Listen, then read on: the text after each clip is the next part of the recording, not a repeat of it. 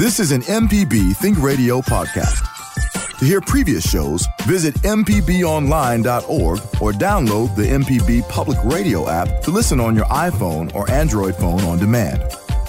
Join us each week for Everyday Tech on MPB Think Radio. We have an IT expert, a computer repair ace, and we troubleshoot your problems on the phones as well. Everyday Tech, Wednesdays at 10 on MPB Think Radio. Download the podcast now or listen on YouTube on the MPB Think Radio channel.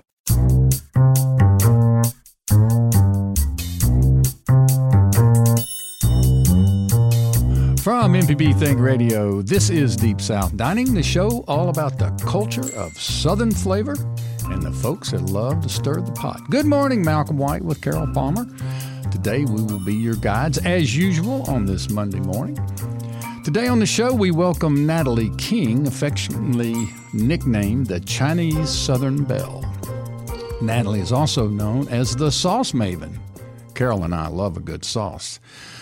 She's got a brand new line of award winning uh, foods, heritage recipe cooking sauces, and she's released her very first cookbook, Egg Rolls and Sweet Tea Asian Inspired Southern Style. Natalie talks with us about the blending of cultures, her Southern roots, and making people feel seen and heard through food. We'll also talk about some latest headlines in the food world and enjoy having you join us if you're so interested. Oh, yeah. Good morning. It's Deep South Dining right here on MPB Think Radio. Good morning, Carol. Morning, Mal. Wonder what Java's thinking in the booth in there. Hmm. Sounds like belly dancing, not ballet. Mm, I don't know Oh, we got that a little- we have- we I think have a- that's Asian Yeah, we music. got a little Asian inspired um, because of our guests that we're gonna we're gonna hear from later on this at this hour. You're not feeling okay. it? Well, now I'm, I'm feeling it now because I've got dance on my brain because the international ballet competition is here. which I have After learned five years. is a it, it's still amazing. I was talking with Malcolm a little bit earlier. Still amazes me how you know my hometown is the place for this. An immense, this you know, monumental know. international ballet competition. And it it's uh, this is the 44th. We've had it now for 44 years, and it was amazing that it ever happened. Uh, a woman named Thalia Mara, the Thalia Mara. the Thalia Mara, a small in stature, big in ideas and everything else, came to Jackson to be the um, leader of the Jackson Ballet, the Right. executive director of the Jackson Ballet, and it was the first international ballet competition was in Varna, Bulgaria, and Moscow and Helsinki, and she said, "Why not Jackson?" and people thought she was crazy, but she rightly thought, "Why not?" Southern hospitality plus the big factor was we do love sports and there is nothing more athletic than ballet. And you you know it was the first uh, the first time we had it i remember reading in newsweek that applause was mixed with rebel yells. You know yahoo! You know every time a dancer left the air you know and jumped and jumped into the air. But it's an unlikely you know the auditorium is filled with unlikely mix of people who love athletic competitions and we've all become dance lovers through it. So uh, I'm encouraging everybody to get tickets. It's going through June 20, 24th. 24th. Yeah. Now, Carol, you're on the board of the International Ballet Competition, and I know you've been working hard for all four years leading up to this. But my wife is a volunteer, uh, and she helps supply food for the dancers. I Why don't you talk a little? her. I saw her name on the. I was looking this morning. That's that's quite something. So she's hauling food back and forth uh, along with. Um, uh, well, I forget who the cha- who chairs that committee, but uh, tell us a little bit about what dancers eat and what sort of foods uh, you could expect a ballerina or hip hop dancer to eat. You know, lots lots of lean protein. I mean, they have got to have incredible energy while at the same time, you know, keeping their bodies really fit. There are no fat ballet dancers. And they do not eat fried food, but they they eat multiple times a day to keep their energy level mm-hmm. up. And you know, a lunch might be a lean protein, a fish or chicken, and then something like a rice or an orzo or a grain, and always fruit or dried fruit, which is great for energy, and then lots of yogurt. There is so much yogurt in this town right now. Right. You just wouldn't. We got it- we got it believe- wrapped up. We have got the yogurt rack, wrapped up, and then they do healthy snacks like we all should do. Lots of nuts for uh, snacks and dried fruit and you know stuff that keeps the energy up because they've got to have a lot of calories and a lot of energy. But we are feeding them uh, at multiple locations. The competitors stay at Millsaps, so that cafeteria has to cater to the dancers, and you know a lot of vegetarian options. And then we feed the dance school at Belhaven,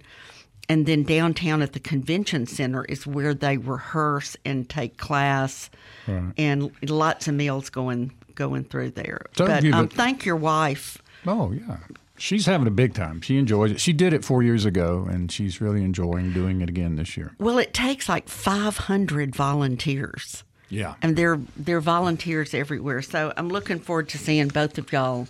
Looking forward to you bringing your grandkids and Java bringing his daughter. And we'll all gather at the Thalia Mara Hall. Yes, indeed. Absolutely.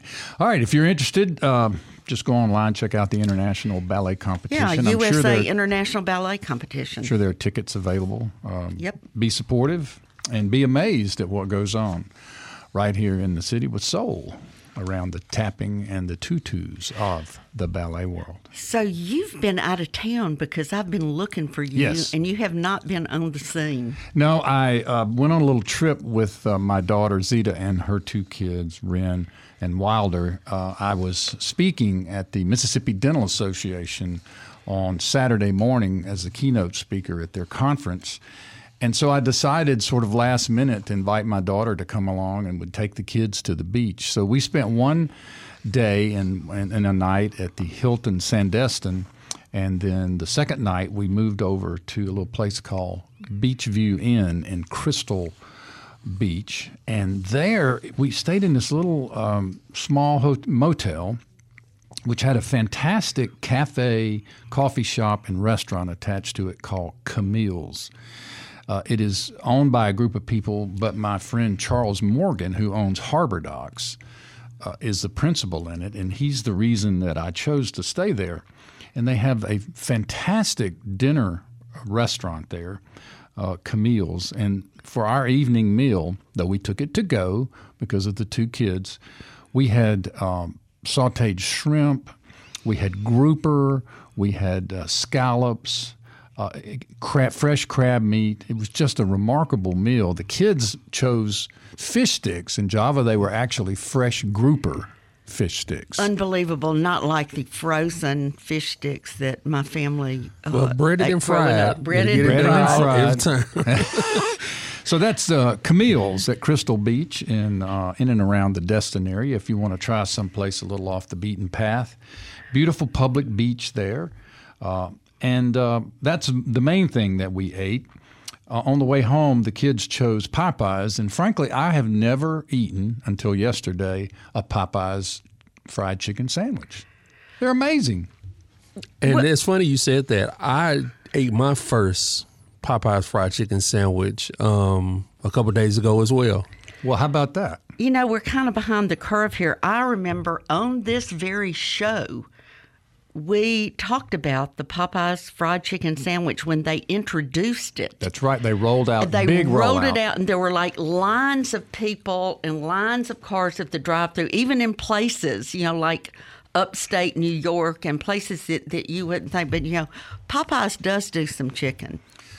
Well, anyway, we had a carload of Popeyes uh, on the way home, and uh, it I was bet you're going to be cleaning the well, car. uh, uh, fortunately, we went in Zita's car, so uh, it's it wasn't my ride. But we had a great time. The kids loved the beach. We ate some great seafood. We got away. Got to see great friends. Uh, I appreciate uh, the Courtney family inviting me to come to this conference and speak. Uh, it was a bit of, of out of my comfort zone to speak to a group of dentists, but you know, I did the best I could. Well, Java and I were talking before the show if it was about your teeth, that you do have pretty teeth. Well, thank you so much. All right, in the news uh, locally, really sad news. Uh, Cultivation Food Hall has closed, and uh, you know we've been big fans of of, of that establishment. We uh, we've had various folks on the show who Mm-hmm. were uh, part of the cultivation. Uh, you know, it was sort of an incubator shop, and I don't think people understood that. That the reason there was so much turnover was that was the concept. They invited people in to develop their food concept, and then if they were successful, they would move on to another place, create their own bricks and mortar and their own brand. But that the food hall was sort of an in and out development sort of place, and it just didn't seem to catch yeah, on. I, I, I really, really loved it. And uh, it closes on June 14th, which is, I guess that's Wednesday. yeah. So it was a, a, a valiant effort, and we look forward to see what that space will become. And someday we will have another food hall in we Jackson. will. We will. And you know, Enrica, our very own Enrica, Chef Enrica Williams, developed her Fauna Food Works there. Uh, you remember the sushi? I mean, the uh, the bowl, the The Oh, Ohashi, the Ohashi, yeah. uh, and the poke poke bowl. the poke bowl. We had them on, Yeah, and uh, and I've enjoyed their food. you know that's where I got to know Enrica because I would go to her her place. Uh, you know, she had some just extraordinary soups, like a peanut soup that was just the Mm. best thing. There were you know kind of an African Southern combination, but um, met a, nice lot, a lot of fine people there.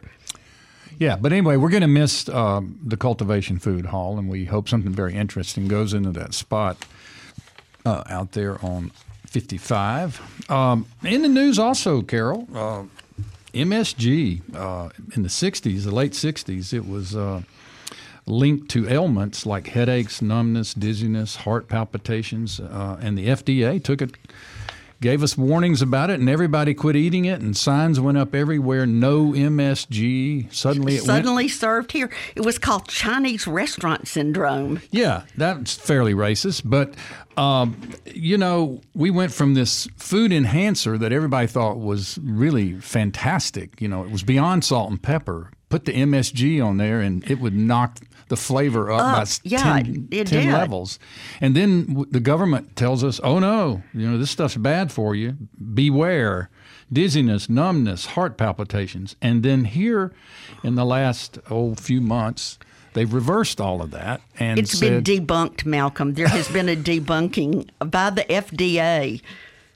So you're you're encouraged, I suppose, uh, to go back to MSG. And, and if our listeners have opinions about MSG, if they're users of it, or they've been afraid of it, or they still don't believe uh, that it's safe, you know, you're welcome to pick up the phone. It's toll free one eight seven seven six seven two seven four six four, and give us your opinion about MSG. Yeah, because I know we'll we'll have one. Also in the news, uh, an article I shared with uh, with you guys about uh, the number one dessert that helps resolve acid reflux. I mean, it seems like everybody's got acid reflux these days. Yes, because we it's an eat outbreak. fried food down here a lot. It's those Popeyes chicken sandwiches. Something like that. So, uh, what I was reading, they were suggesting that um, mango nice cream, nice, not ice cream. Nice cream. It's a, dairy free, sugar free dessert made by blending pieces of frozen mango in a food processor at a high speed and basically you know, merging in a bit of bananas and any other fruit, strawberries that you might like. And it is a very healthy, I, I would bet dancers would like this. I think they would, and I would call it a mango banana smoothie. Correct.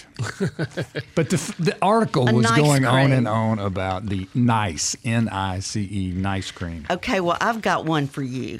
Okay. Okay, I watched this television show I love called Somebody Somewhere.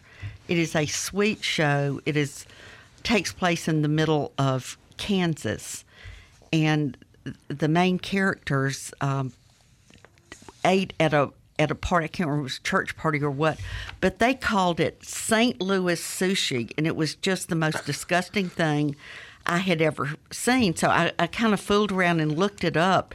But the real name is Minnesota sushi. Minnesota. and it's a thing. You betcha. And you take, you can do this at home, Malcolm and Java. Okay. You take like ham that you buy at the grocery store in the packs, round ham. Mm-hmm. Round. It's got to be round. You have to be round. Now, one Fused. of the one of the TikToks, the lady said it's important to press your ham. She said, "Don't you know it's best to press the ham in a paper towel to get any moisture moisture Oh. off of it." So, oh, so we have a piece of round ham, and then you wipe or swipe hmm. whipped cream cheese. Very important because it's more spreadable, or hmm. so they say. Gotcha. Okay, here's the kicker All right. a dill pickle, a whole dill pickle.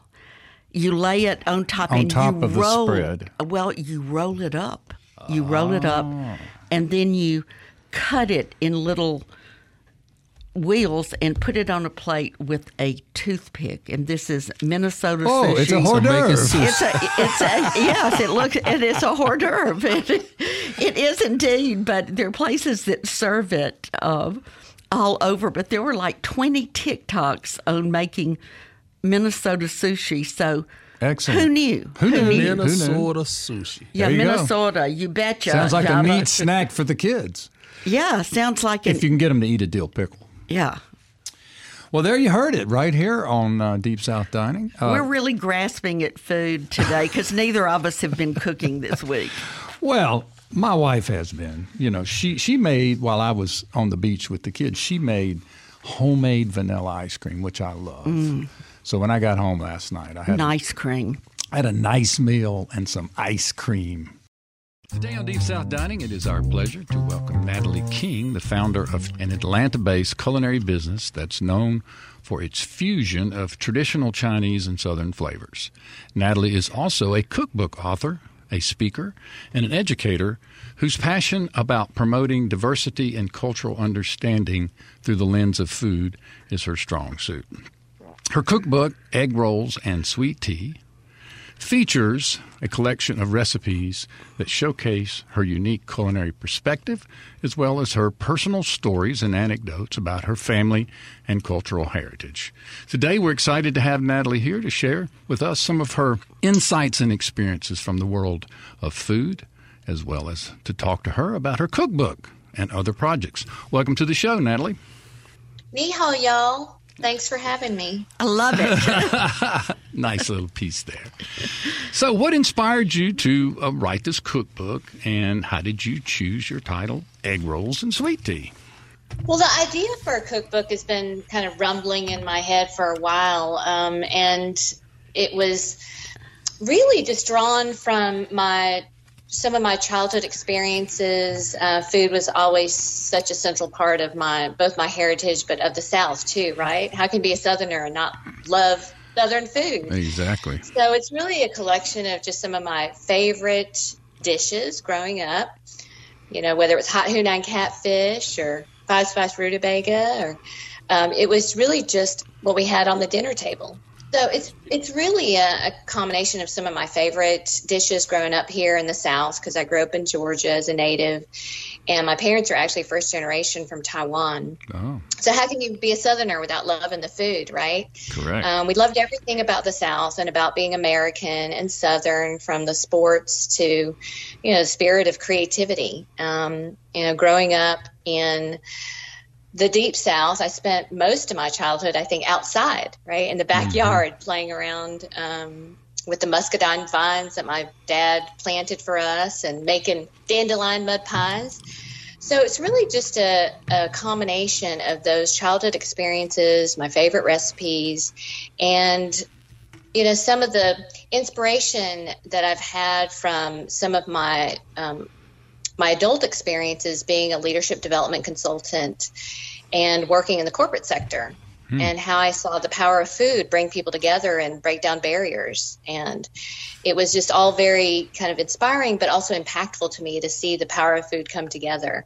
And I thank all the folks along the way who encouraged me to jot down the little stories and anecdotes and insights along the way.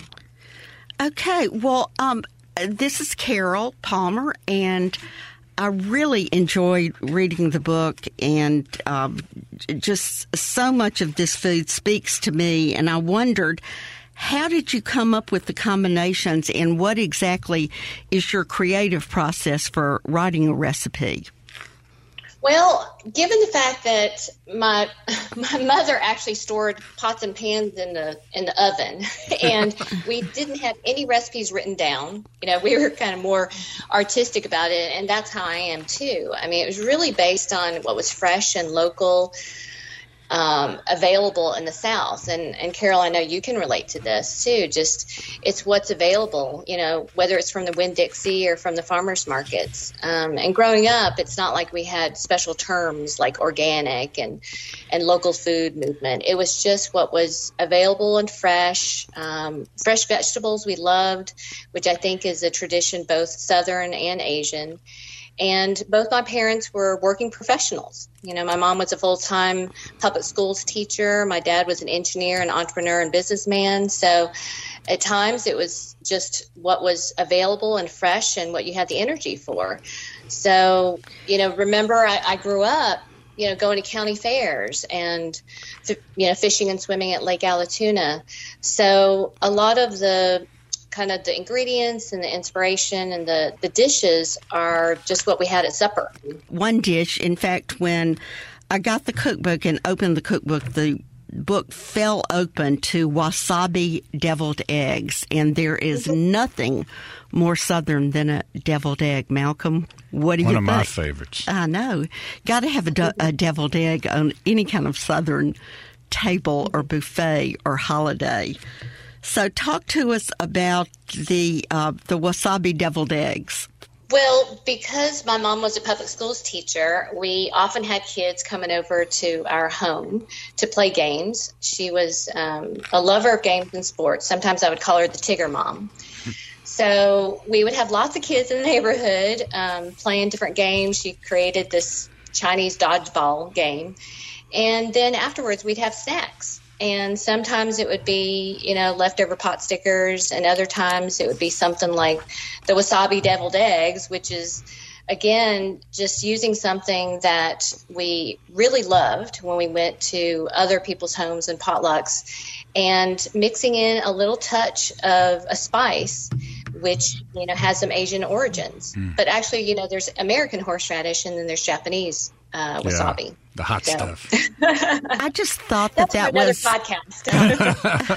I thought that was a great example. I mean, it just really shows what we're talking about here mm. of what the immigrant communities have brought to the South and you know, at first it was individual silos of immigrant food, you know, Chinese food, Vietnamese food, Indian food, Southern food.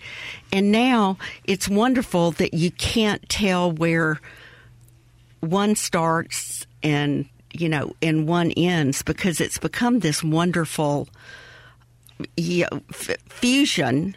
Although fusion is not a word, I mean, it's a word that we used at first, but it, it, you know it's more than it's just a natural part of what we do and i think adding wasabi to the deviled egg recipe is you know says it all yeah you know uh, for me i would put a dash of um, like a hot sauce on top of a deviled egg to get the same. I guess you know to get the devil to get the yeah, impact. I mean, get the devil. I had to explain what devil meant. Right. Like, is it from a Sunday sermon or from a chocolate cake? Or yeah, and uh, an- another one that that you know, really spoke to me because this is easy the the jade green crunchy okra.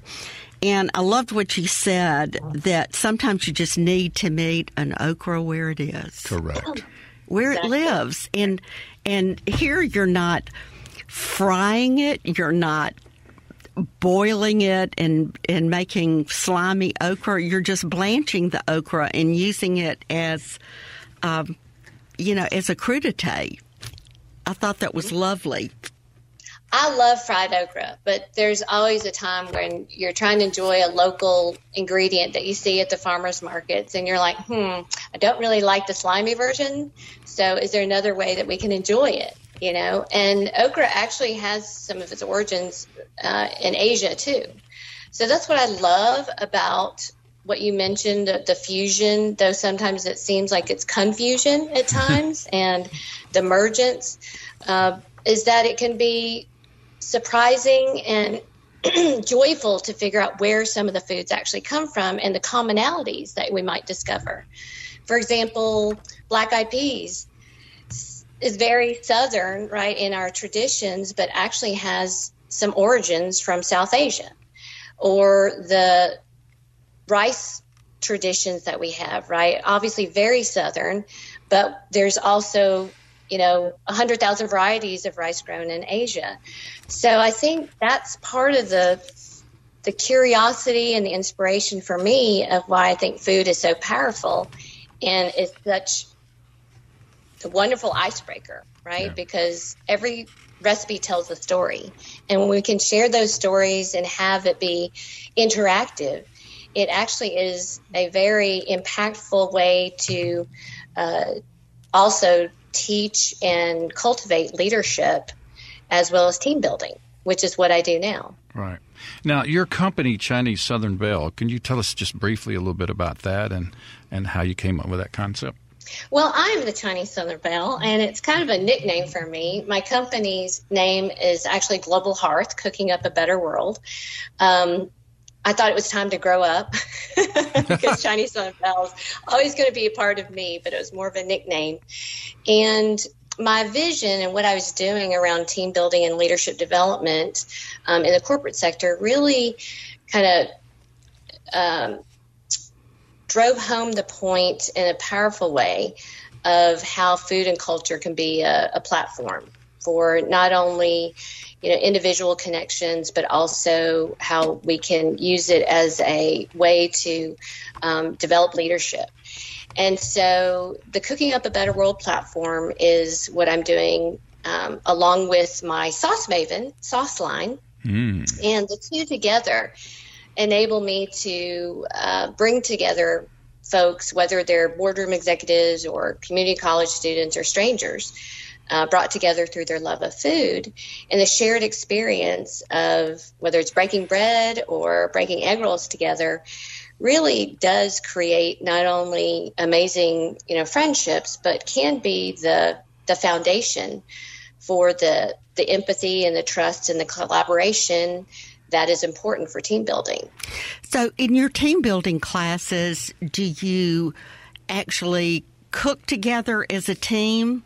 We do uh, custom team building classes and tours, which, like you mentioned, is important to meet people where they are. So it depends on, you know, whether they want something that is um, interactive to meet some new clients, to promote um, some values around inclusivity or diversity, or just to have fun together. So it's always fun, but the interaction and the introduction to the local communities, because one of my tours actually brings in and introduces um, the folks who grow the food, who cook the food, and then we get to enjoy their creations.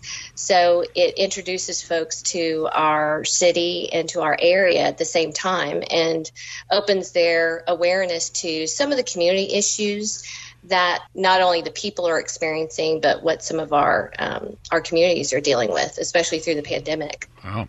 We're talking to Natalie Keng, who is a cookbook author, a speaker, and an educator, and we appreciate that she has this new cookbook coming out. And I wanted to ask you for the home cook, what advice do you have for people who might pick up your book, want to try some, you know, new Asian ideas, um, and and they're unfamiliar or uncomfortable with the with the notion of combining what they know, which is Southern food, with what you were pro- promoting here, which is a fusion of Asian and Southern. Well, sometimes folks are intimidated by some of the quote Asian ingredients, but I think once they discover that um, it's actually not that foreign, um, and actually, you know, combine it with something familiar, um, uh, like you know, adding a a chili, a new chili paste, or a touch of ginger, or wasabi into your deviled eggs. I think it's it can be less intimidating and combining it with you know what you find at the local farmers market something familiar with something a little bit different i think stretches our boundaries and it's exciting when we can have a creation which is not only you know kind of out of the box but actually tastes good and then we end up creating our own authentic right? Because what is authenticity? What is authentic? It's what's something that um, is part of ourselves and part of our heritage and it has to taste good. So I encourage, right, all the home cooks to not be intimidated by trying a new ingredient or a new flavor and then maybe combining it with something familiar and especially if we're able to just keep it fresh and local and healthy then um, it's all good. So I think create your own authentic, and that's what I hope folks will do with my uh, recipes as well and share them with me. Do you have a favorite recipe in the cookbook? Well, of course, I like the bacon and collard egg rolls. Mm. and because I had serious allergies when I was a little kid, I could not eat dairy and about a hundred different other things. I think I'm trying to make up for it now. Um, I could not have ice cream. So I really like mm. my gotcha matcha ice cream pie, which takes a beloved favorite and adds a little twist. It's actually very, it's a healthy twist because matcha green tea powder has lots of antioxidants. So you can have your ice cream pie and eat it too. Love it. Well, one of my favorite things in the book so far is the whole pompano because I actually did whole pompano last week. It's pompano season in the Gulf, but your presentation is so incredibly gorgeous compared to mine. I, I, cannot wait. I can't wait. It. I can't wait to take and, this home. I mean, it's hard to mess up. Practice makes perfect. Yeah, it's actually not. Once you get it, so definitely persevere, Carol, because um, one of the main tips. Did you dry out your fish, by the way? Because yeah, I dried out. I mean, it's hard to me, you know to mess it, you know, to mess up pompano if you have really fresh fish and you unless don't you do much it. to it. Yeah, unless you overcook it. But uh, yours is beautiful, and I loved how you sauced the fish across the middle, across mm-hmm. the saddle with a, you know, really wide band of sauce, and I think that that adds a, a very dressy element when you're serving it.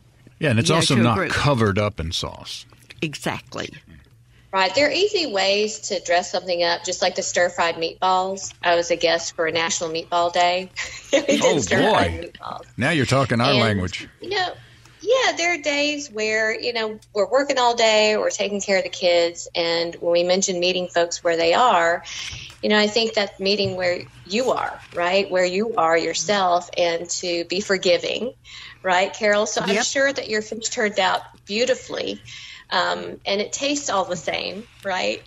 Um, and it's easy to make it look better the next time. Yeah, but, so but we eat with of, our eyes, and right. I think that that's yeah, that the picture of your fish versus my fish uh, sh- showed me that, that, or reminded well, me that we eat with our eyes. That's right. Well, there there are different versions of beauty as well, right? Mm-hmm. So. Um, I'm sure that it tasted good. And I think presenting something is always fun and creative. So you can grab lots of different garnishes. Um, but I think part of the the spirit and message behind my book is also to be forgiving. And, you know, my mom being a public schools teacher, you know, practice makes perfect. And that's also part of the fun in the food and tour experiences that I do is that folks get to stretch their comfort zones, whether it's, you know, making um, a homemade dumpling or discovering a new ingredient in the supermarket. And, you know, at the end, um, they learn some new favorite things and they meet some new folks and friendships and they have more confidence the next time they go or that they make a dish like you will.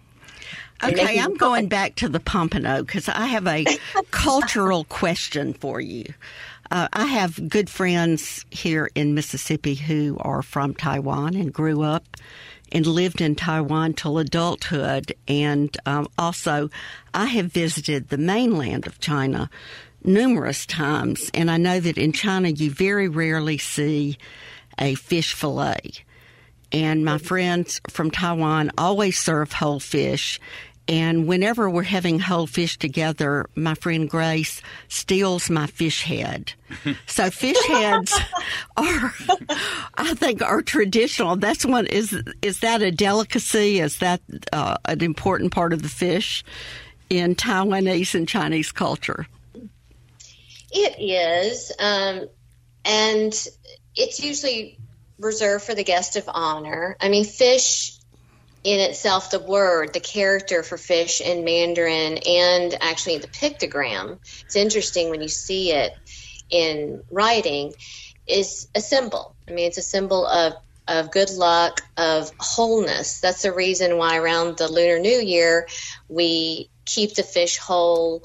We have whole, long leafy vegetables and whole, long noodles because it represents wholeness and completeness. And so there's a lot of symbolism, which I also share in my classes and events around the fish in particular. It's a very lucky and you don't want to be chopping up your fish and just it's kind of like beheading it right then you don't have the wholeness in life and completeness um, and you know it's funny because growing up southern at the same time i learned how to eat whole fish at home and being able to spit out the little bones and everything and then it was a luxury for me to be able to have fish sticks for example, at home or when I, there was a, a sleepover. Mm-hmm. So to hmm. me, it was special to have uh, fish sticks. Uh-huh.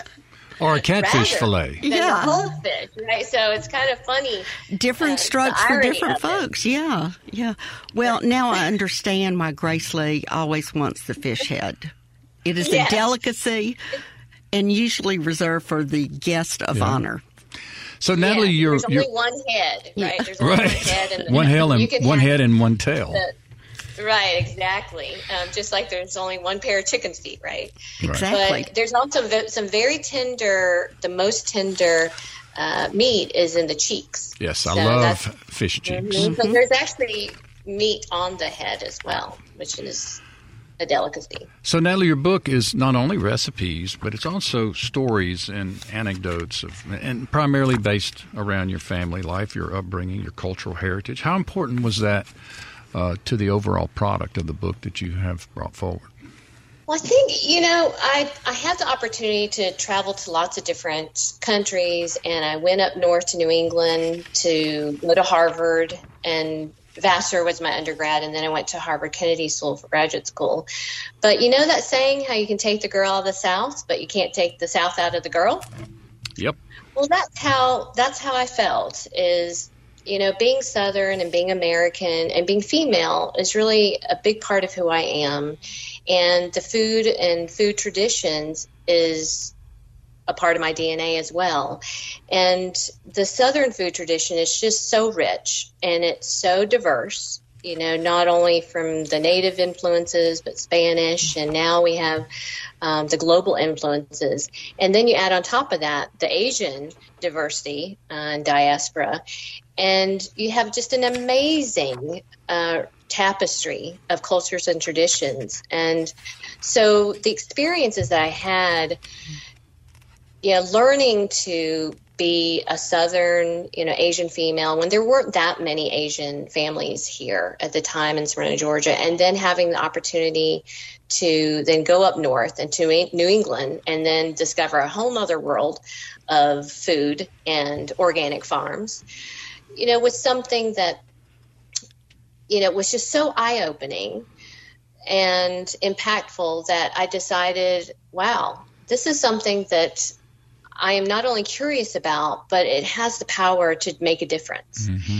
And so that's what led me to doing the leadership development and actually creating Global Hearth um, and my own sauce line is because I really saw not only how powerful it was, but I realized that it was my passion and my curiosity, and it's really it really was the synergy that um, created my happiness as well. And I was I was so thrilled to see that I could bring smiles to other people by sharing it. Okay. Well, you and Malcolm and I have uh, one other thing in common, and that is our participation in the Southern Foodways Alliance. And I see that you have participated in, I guess you were part of the Atlanta tour.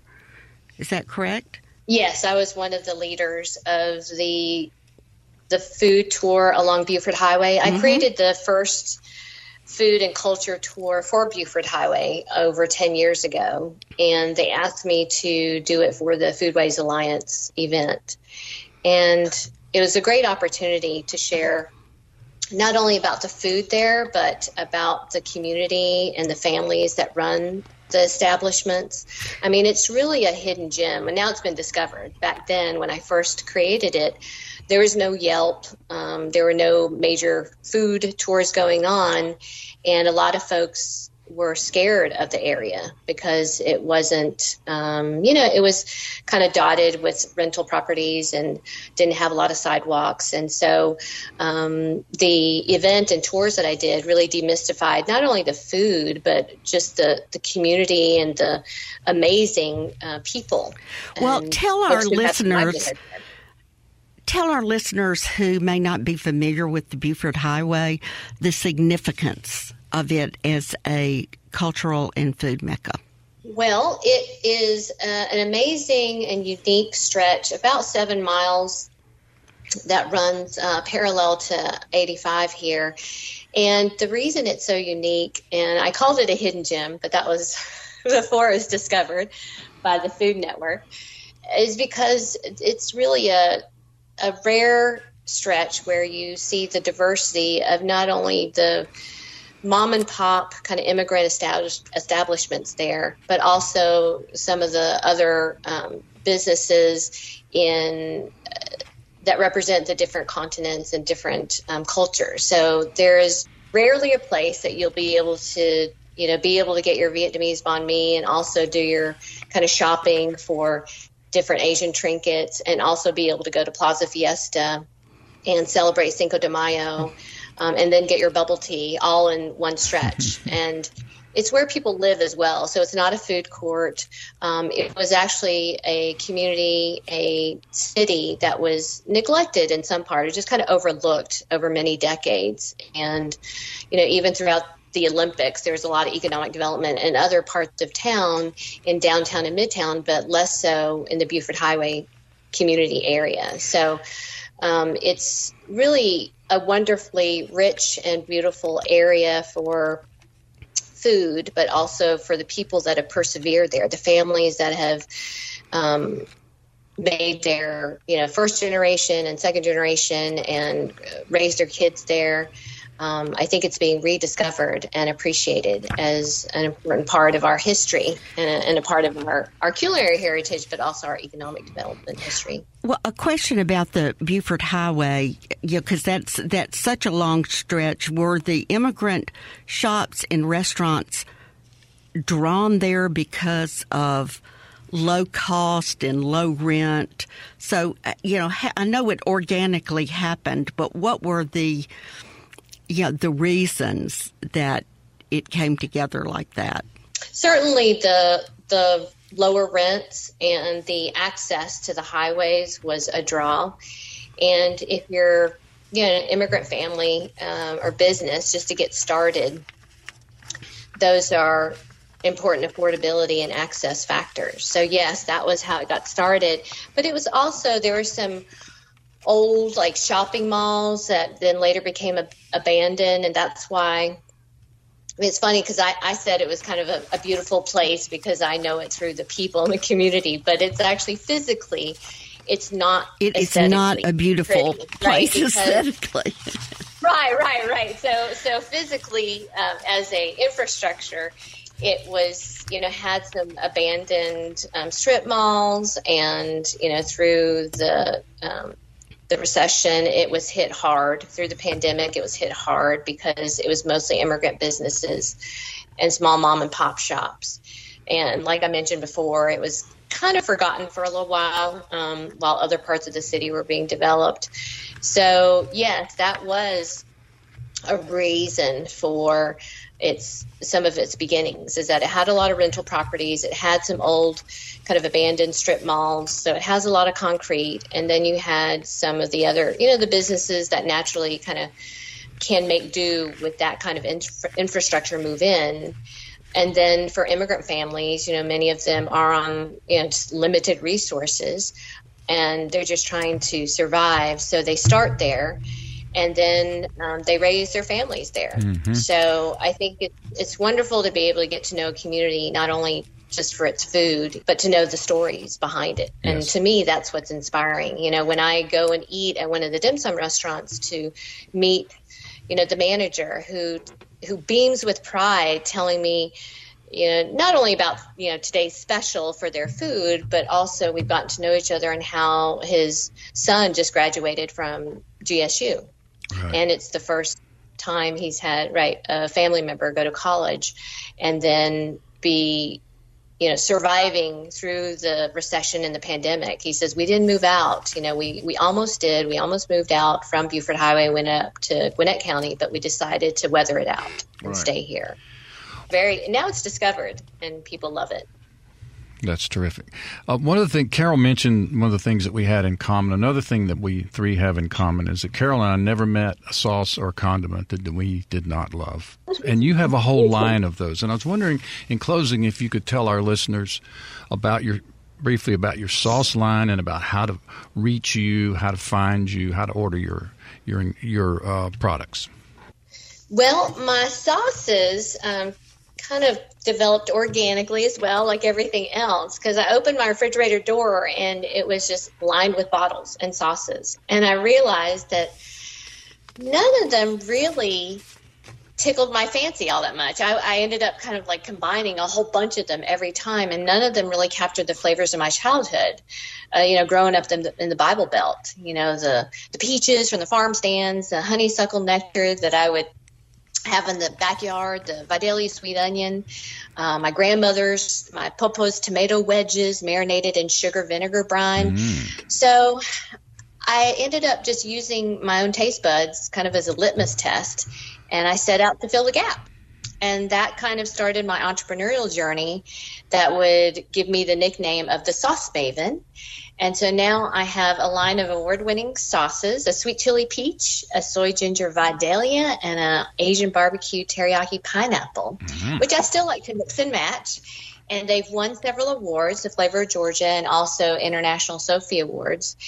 And I just love it when all ages, from babies to adults, just love them because they're family friendly and I got them launched in the local Whole Foods um, and also independent retailers. And you can find them online at globalhearth.com. And you can also follow my fun, saucy adventures on the Sauce Maven on social media. Terrific. Natalie Keng, we thank you so much for joining us today. Good luck good luck with your new cookbook, Egg Rolls and Sweet Tea, surprising and delicious fusion of Chinese and southern favorites. Thanks for the opportunity. I enjoyed it. Same here. Hope you enjoyed that interview with Natalie. Uh, what a fascinating topic uh, of uh, merging these foods working together with uh, these concepts. Deep South Dining is a production of Mississippi Public Broadcasting's Think Radio. We are funded by generous contributions from listeners like yourself, and we thank you. Our show is produced by Java Chatman.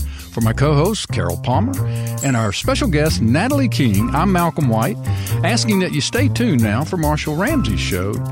Now You're Talking, followed by Southern Remedy at 11. And please join us every Monday and Sunday morning at 9 here for Deep South Dining, heard only on MPB Think Radio. This is an MPB Think Radio podcast. To hear previous shows, visit MPBOnline.org or download the MPB Public Radio app to listen on your iPhone or Android phone on demand.